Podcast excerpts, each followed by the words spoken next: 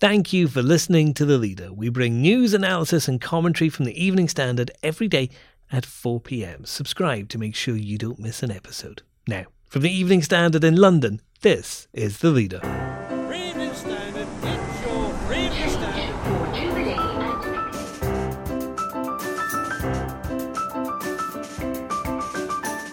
Hi, I'm David Marsland. What would happen if London was hit by a coronavirus pandemic? Several doctors have, have looked at the risk of the underground network spreading the disease very, very quickly. Features writer Sam Fishwick talks to the leader as some doctors say the city's underprepared to tackle the disease. Also, There are going to be a number of big show highlights, but for me, the main thing is just getting out there, getting out to see what the designers are creating this season and the energy and verve that we see, and obviously the creativity that comes from the heart of the capital as well, because London is the most creative city in the world. ES Magazine editor in chief Laura Weir on London Fashion Week, which launched with a call for more sustainability.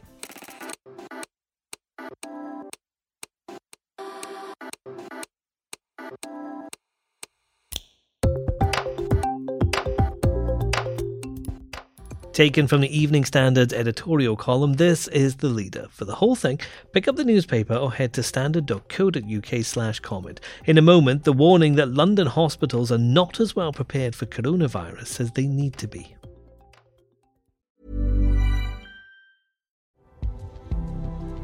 This edition of The Standard is brought to you by the AXA Startup Angel Competition. I'm Sharmadean Reid, founder and CEO of The Stack World, and I'm here to help you turn your business dream into reality.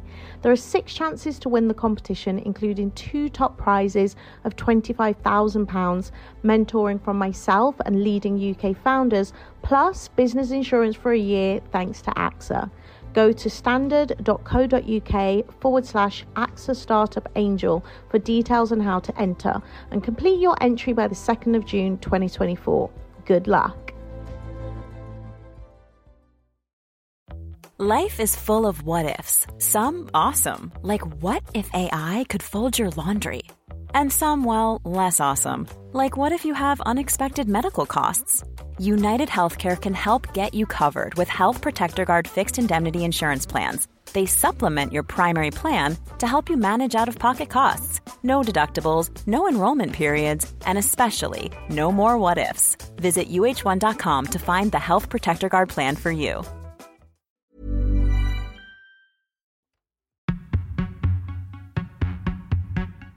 There are only nine confirmed cases of coronavirus in the UK, and all of them contracted the illness outside of the country. At the moment, it appears contained here, but that may not last. Around 250 people, including MPs, who went to a conference at Westminster earlier this month, have been warned one of the attendees has been diagnosed with the virus. They've all been told to stay indoors and avoid contact with people if they develop symptoms. Public Health England insists the risk remains low. But what would happen if coronavirus does begin to spread? The Grassroots Doctors Association UK says some trusts are reporting a lack of basic supplies, including face masks in at least one case. Could a city like London cope? Our features writer Sam Fishwick's been looking at that question and he's with me now. Sam, what preparations are in place? Well, one of the one of the first lines of defence in any pandemic is really strategy. There is an internal uh, group set up by the mayor's office and the um, GLA, who are the Greater London Authority, led by Fiona Twycross, with the with the name the London Resilience Forum. They uh, meet twice a week to monitor the effect of uh, this health scare on London. Uh, they haven't yet deemed it necessary to establish what's known as the Strategic Coordination Group, which is sort of like London's version of Cobra, who would be in charge of um, essentially monitoring and connecting all all vital services. That's the public aspect. What about private companies? What about what are the big names doing? Well, they've taken matters into their own hands. I mean, you have international companies like Goldman Sachs, uh, Linklaters, and Morgan Stanley, uh, um, among many who have suspended non-essential business travel to mainland China. Uh, I've heard stories of people who work for other companies who even attending conferences uh, they've been in the united kingdom but other people from mainland china have attended and they've been put on uh, self-quarantine for this 14-day incubation period. You've also got boarding schools are, are obviously an issue especially schools like uh, westminster who have pupils who come from mainland china. The advice there although carefully handed out, is if you can avoid going back to at risk areas, do. If you can find a way to uh, stay with a guardian or someone else over half term, which is coming up, do. Uh, and certainly stay in consultation with the school. But once it gets through, how does it spread? Where are the major concerns in a city like London? Well, the major concerns are obviously uh, we have some of the best transport links in the world. Several doctors have have, have cited have looked at um, the risk of the underground network spreading the disease very very quickly. It's important to sort of strike a note of caution with this. Coronavirus can live on items such as tube poles for up to two hours, but but taking precautionary measures, washing your hands for 20 seconds, or with a sanitizer that has 60% alcohol, these are the sort of things that people are being advised to do. If I stick a face mask on, am I immune from coronavirus? You're not immune from coronavirus, and this is something that that there's a lot of backlash against the sort of face mask culture. You know, people are going out and spending thirty six pounds to to bulk buy face masks.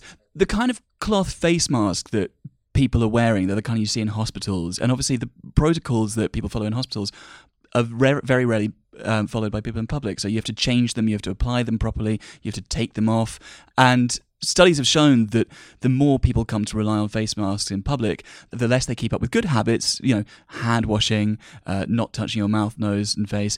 Um, there's a sort of sense of security, a false security that comes with putting these on that is actually detrimental to good public health. And certainly complacency is um, is something that officials are very are very watchful for are, are worried about. The best thing you can do at the moment is start to adjust your behaviors start to adopt good habits. The risk is still very low in london. We've had one confirmed case uh, you know that's nine patients overall from a population of uh, 66 million in the uk as, as, as one doctor put it to me you've got more chance of being struck by a meteorite at the moment than you do of catching the coronavirus. But if that situation were to change, um, if it if it does become an epidemic or a pandemic within the United Kingdom, then you will have started to build up good habits. You will have started to build up um, effective ways of keeping yourself as far out of harm's way as you can be. Now, Sam, you've been looking at this over the last few days. You've studied it comprehensively. You've spoken to some of the world's leading experts in coronavirus and how infections spread. Will you get on the tube? I will certainly be getting on the tube when I need to, uh, David. I, I, I cycle every day, uh, so I'm my own island. Um, but I have no, I've got no qualms about getting on the London Underground apart from uh, apart from the rush hour crush. Next. There's a lot of activity, a lot of buzz, and it is really fun. It's social and it's inspiring too. ES Magazine editor in chief Laura Weir talks to the leader about London Fashion Week. Hi, I'm Lawrence Dallaglio, host of the Evening Standard Rugby Podcast, brought to you in partnership with QBE Business Insurance. The show is available to listen to now and right up to the end of the season when the winners of the Champions Cup will be crowned at Tottenham Hotspur Stadium and the fight for the Premiership title will be decided at Twickenham. QBE is one of the world's leading insurers and they will help your business build resilience through risk management and insurance solutions. Subscribe and download now wherever you get your podcasts. Thanks for listening. Hi, I'm Daniel, founder of Pretty Litter. Did you know cats tend to hide symptoms of sickness and pain? I learned this the hard way after losing my cat, Gingy. So I created Pretty Litter, a health monitoring litter that helps detect early signs of illness by changing colors, saving you money and potentially your cat's life. Pretty Litter is veterinarian developed, and it's the easiest way to keep tabs on your fur baby's health right at home. Go to prettylitter.com and use code ACAST for 20% off your first order and a free cat toy. Terms and conditions apply. See site for details.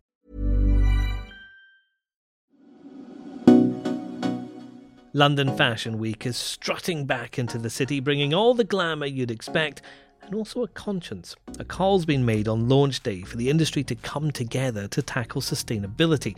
Figures suggest fashion makes up 10% of the world's carbon emissions, and about 85% of all clothing is thought to end up in landfill every year.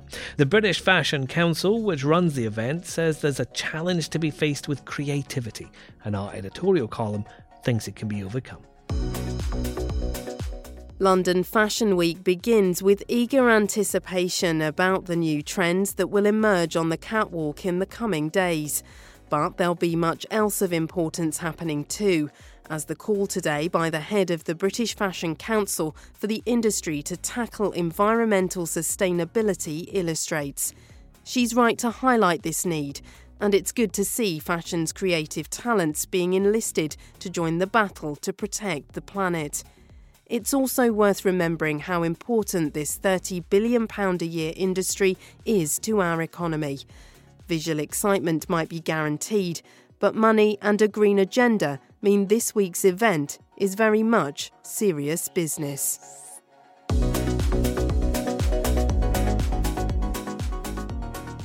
Well, over the next five days, there's a packed programme of shows, events, and talks, and it's the job of ES Magazine's editor in chief, Laura Weir, to keep on top of all of that. She's with me now, and Laura, it's London Fashion Week, and it's also Valentine's Day.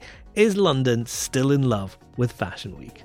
I think absolutely. I think this is um, it's the twice yearly infatuation with all things fashion that descends onto the capital and the public are now able to get behind it because so much of London Fashion Week now is public facing. And certainly, as a magazine, at ES Magazine, we love this time of year. We're at all of the shows, we're representing the title in a big way, and we also distribute the magazine at the shows as well. So it's a big time of year for everyone. And as a, a magazine editor, it must be great to get access to people. Who's on your front cover this week? So this week on our front cover, we've got Mia Goth. Uh, you may know her from Nymphomania. Um, she also was married to Shia LaBeouf as well. Um, she lives in LA now, but she's by way of Southeast London. So we shot her in LA. And she's given us a very kind of open, brilliant interview. She speaks about lots of things politics, love, um, fashion, and acting as well, and gives a few kind of exclusive news lines as well. So, yeah, great piece for her um, on the magazine cover this week. If you could pick one thing that you're most looking forward to over the next few days, what would that be? Are you allowed to pick one day? Do you have to? Do you? I'm not really allowed to pick one day because I have to ambassadorially support, um, and I do so with pleasure, everyone's efforts across the the, the schedule of Fashion Week. Um, there are going to be a number of big show highlights, but for me, the main thing is just getting out there, getting out to see what the designers are creating this season um, and the energy and verve that we see, and obviously the creativity that comes from the heart of the capital as well, because London is the most creative city in the world. One thing that can't be avoided this year, although we all are trying to, is coronavirus, mm. which has impacted on London Fashion Week this week, hasn't it? Yes, it's impacted quite heavily. We're going to see, you know, less, if any, Chinese fashion press attending the shows. And obviously, there's a sort of triumvirate of difficulties that coronavirus has brought. So, people in China aren't shopping, people aren't traveling out of China to shop, and nor are people going to China to, to spend either. And then, alongside that, we're seeing the movement of fabric being affected and also the movement of people.